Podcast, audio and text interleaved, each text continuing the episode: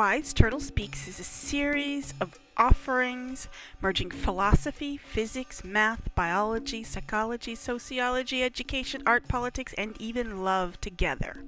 We will explore the patterns of our consciousness as it moves through space and time, and use those patterns to better understand and solve our problems in all four dimensions of the universe. Namaste.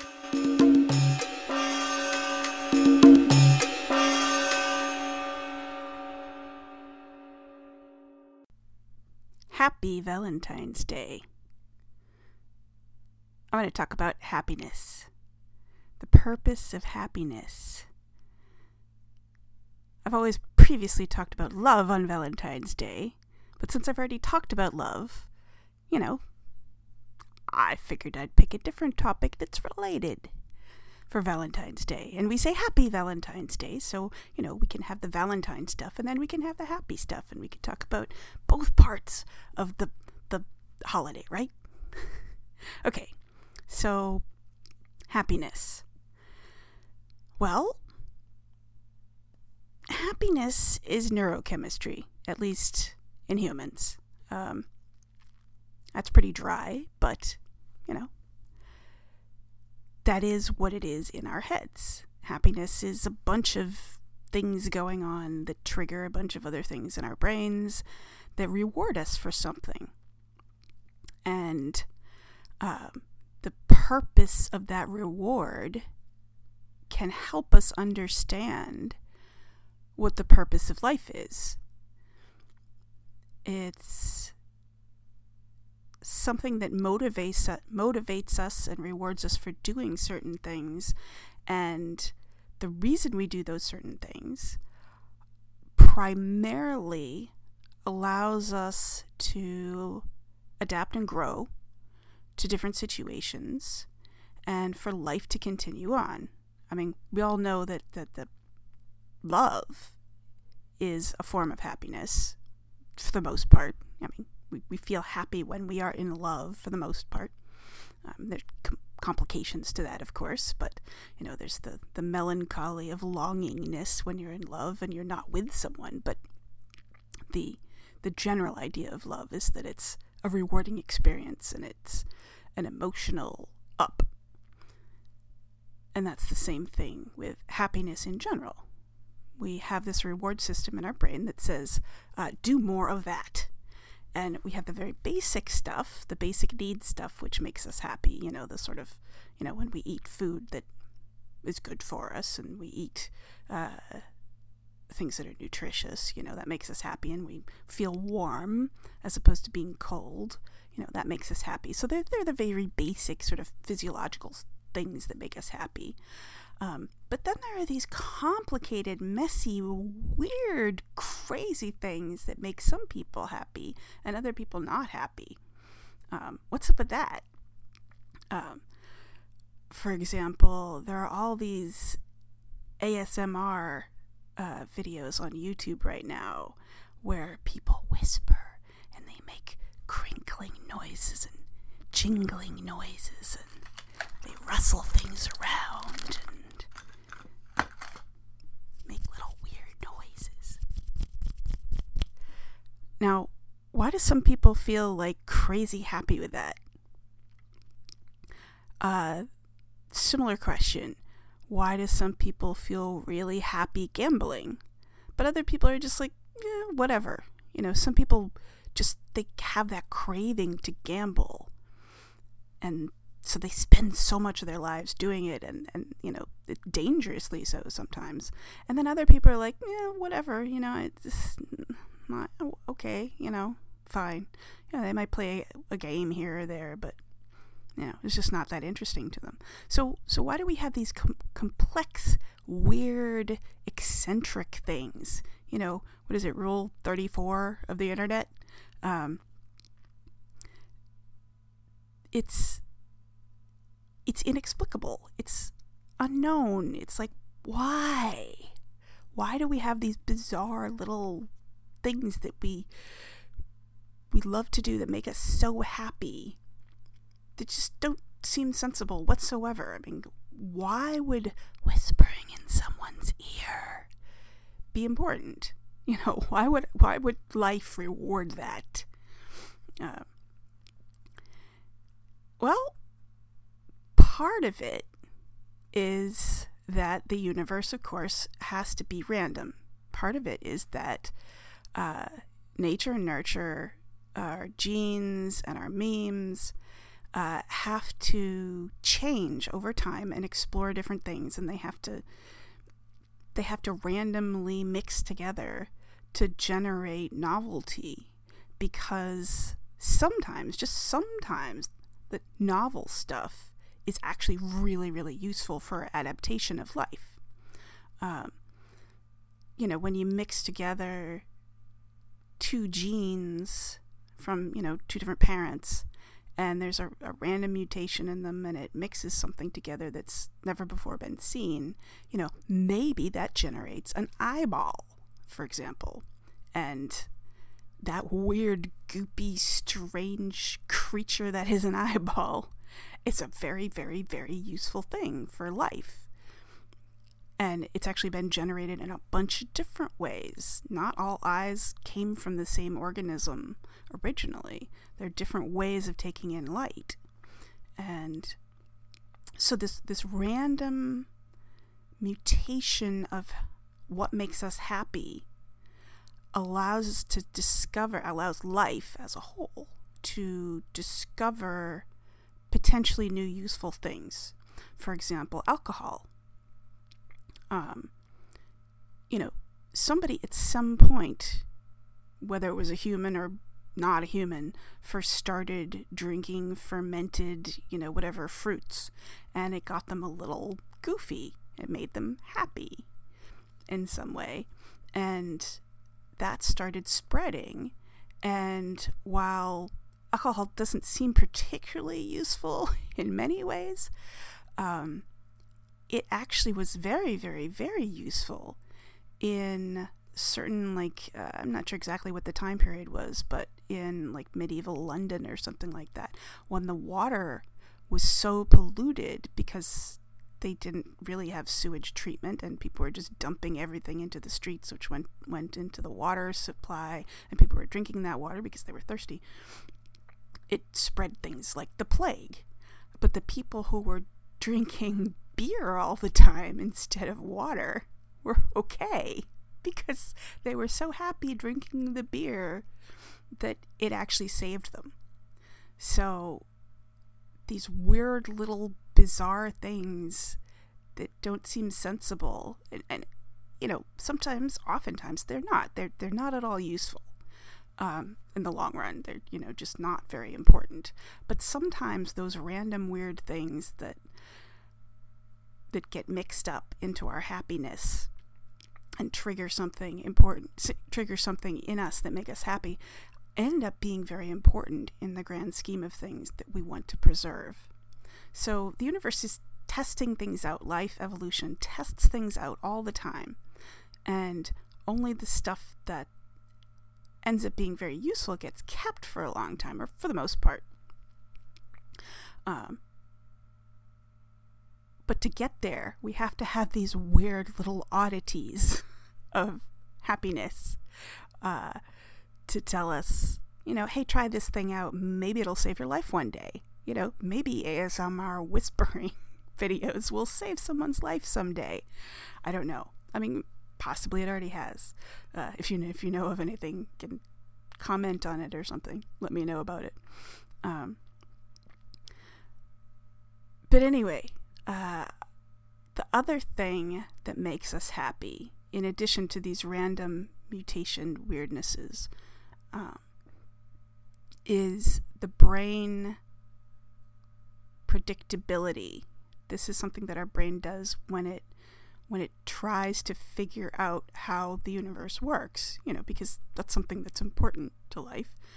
You know, the more we can predict what will happen, the better it is, the more we can actually interact with the world in a in a successful way and produce more life and continue the species and the the, the life the whole concept of life on the whole biological thing on um, and so we get this this boost of reward um, first when we anticipate something happening.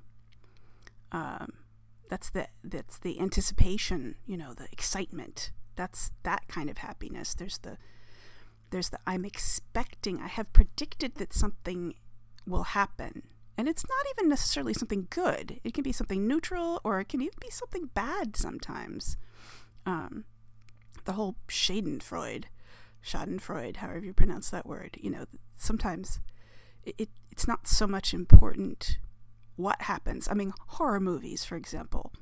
Um, some people love going to horror movies, and it's the it's the predicting of something correctly.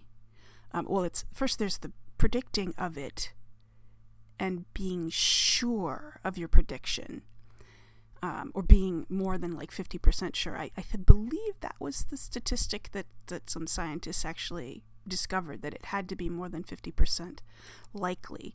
And then your, your anticipation, um, enjoyment, excitement levels would go up in the brain. And then there is the confirmation of that, which is a, a different set of reward system, which is the ah, yes, I got it right. I was proved right. Um, so, those are two things that can actually be worked with that can lead you to getting more happiness. That's possibly the only one that you can really work with of all of these different types. I mean, the happiness that you get from, you know, the basic needs and, and being comfortable, um, you can't really work with um, I mean, drugs can do that. You know, certain psychotropic drugs and and and um, sort of uh, drugs that work on like pain sensors and stuff. You can turn down that kind of stuff, uh, opiates and things. Um, but other than that, you don't. I mean, that's a little dangerous because you actually need to know what's going on in your body, and you want to be connected to your body as much as possible. Um, so you don't really want to mess with that reward system and you can't really mess with the the random goofy experimental things that uh, that just pop up that you have no idea why something is so interesting and exciting to you and makes you happy. But the prediction part that you can really work with um, in a couple of ways. First of all, you can actually study research, you know, the science of the patterns of life and how things work, and just generally get better at predicting things. Um, I mean, that's why that's why they say that you know the ten thousand hours to make an expert. Um, it's just observation. It's just watching and testing things out and saying, okay, when we have these factors in a situation, um, you know, the likely outcome is such and such, and just generally knowing what the average outcome is of anything. The more you watch it, um, the more you observe something, uh, the more you learn about it, and the more you get capable of predicting what's going to happen next. That's the expertise part. So there's that. You can obviously work on that, and we do that our whole lives. You know, most of us find something that we're fascinated by and that we study, whether that's something as you know, social as just studying our partners or studying our children or studying our parents or our teachers or politicians or whatever. We can study other human beings and see what they do. Um, and then we get to know them and we can feel more comfortable around them because they're more predictable because we understand them. Um, so it can be something like that, or it can be something far more complicated, um, you know, such as such as I don't know, cosmology. You can say, I'm going to study how stars work. And, and then when you encounter a real star, you know, in the, in the uh, telescope and you measure it, and you can say, aha, it's behaving the same way I predicted. Um, so you can work on that, the expertise, you know, pick the things that, that you're curious about and study them, and then you get better at predicting how they're going to work. And then there's the other thing, that last little bit, which is the the confirmation of being right part. And that's probably the hardest one to work on, but still possible. And that one is learning to predict unpredictable. Um, that's uh, if you've heard anything about Nassim Taleb. I'm not sure if that's how you pronounce his name, but uh, Nassim Taleb and his um, oh, I'm blanking on the name of it. It's the I want to say the golden egg. I'm sure you're all screaming out loud. It's the something a white swan. Um, uh, and he's a I'm not sure he's not an economist. I don't think, but he's an investor or something like that, and he's made a whole lot of money. Um, the black swan. I said white swan. I mean the black swan. Basically, the rarity. You want to bet on the rare, ugly duckling kind of thing. You know the the the thing that's going to go wrong for everybody else. Everybody else is predicting that something's going to go right for them. And Nassim Taleb made his money on predicting that at some point things are going to go wrong for everyone. And then he's going to make, he's going to bet on that thing. So if you learn to predict the edges, the, the uh, long tail, as well as the middle part, so you predict the whole bell curve of possibility as much as you can. If you if you if you're aware of that whole range of things that might happen while also knowing what's likely to happen, but but still, you know, just being aware that the rest of it could happen too, then you're always going to be right. 100% guaranteed. If you expect the unexpected, sometimes, then you're always going to be right. Because if you expect both the expected and the unexpected, the whole range of everything, you expect the normal and the weird to happen in general proportion of the bell curve. The normal stuff is going to happen most of the time, but then the weird stuff is going to happen some of the time. Then you're going to be 100% right. And that last little bit of happiness, that last little bit of happiness might just be what sends you over the edge into an enlightenment stage of being. Just a thought. So, I'm going to leave you with something unexpected. And uh, hopefully, it makes at least some people happy. If it doesn't make you happy, can just stop this now and go send me an email or something that says, yeah, that didn't make me happy, Turtle. Or come visit me on Reddit. Or if you do like it, you listen to the whole thing, let me know too. Or not. Um, if you do want to find me, uh, my email is thewiseturtle at gmail.com. T H E W I S E T U R T L E at gmail, G-M-A-I-L dot com. And I'm also over on Reddit as username Turil, T-U-R-I-L. So if you go to reddit.com slash user, U-S-E-R, slash T-U-R-I-L, you can see all of my posts, um, many of which aren't that interesting. But if you look way over on the right-hand side, if you're on a regular um, computer browser, um, on the way on the r- right-hand side, somewhere in the sidebar, there's a list of my um, discussion communities that I host. And if you look for Wholistic Enchilada with a W, or if you look for uh, The Examined Life, both of those two communities are uh, ones that I've set up for people talking about philosophy and ideas and the future of the human race and all kinds of interesting things. Um, so you can join me over there for some discussion if you want. Um, right now I'm gonna I'm gonna s- sort of end this before I end it, and I'm gonna leave you with a little song because it makes me happy. Sing, sing a song, make it simple to last your whole life long. Don't worry that it's not good enough for anyone else to hear. Just sing Sing a song. Sing, sing a song. Sing out loud, sing out strong. Sing of good things, not bad. Sing of happy, not sad. Sing, sing a song. Yes, I know that was terrible, but I sang it and it made me happy. And I hope it made you happy in some form or another, even if you're totally laughing at how terrible that was. I'm actually not that bad a singer, but a cappella without any backup and without any noise, I guess I'm pretty bad. All right, well, I'm going to leave you with that, and I'm going to say namaste and happy Valentine's Day. And I hope you find some bizarre, crazy, delightful thing that makes you happy every single day of your life and I also help you predict that everything that could possibly happen will happen so that you're always right. All right, namaste.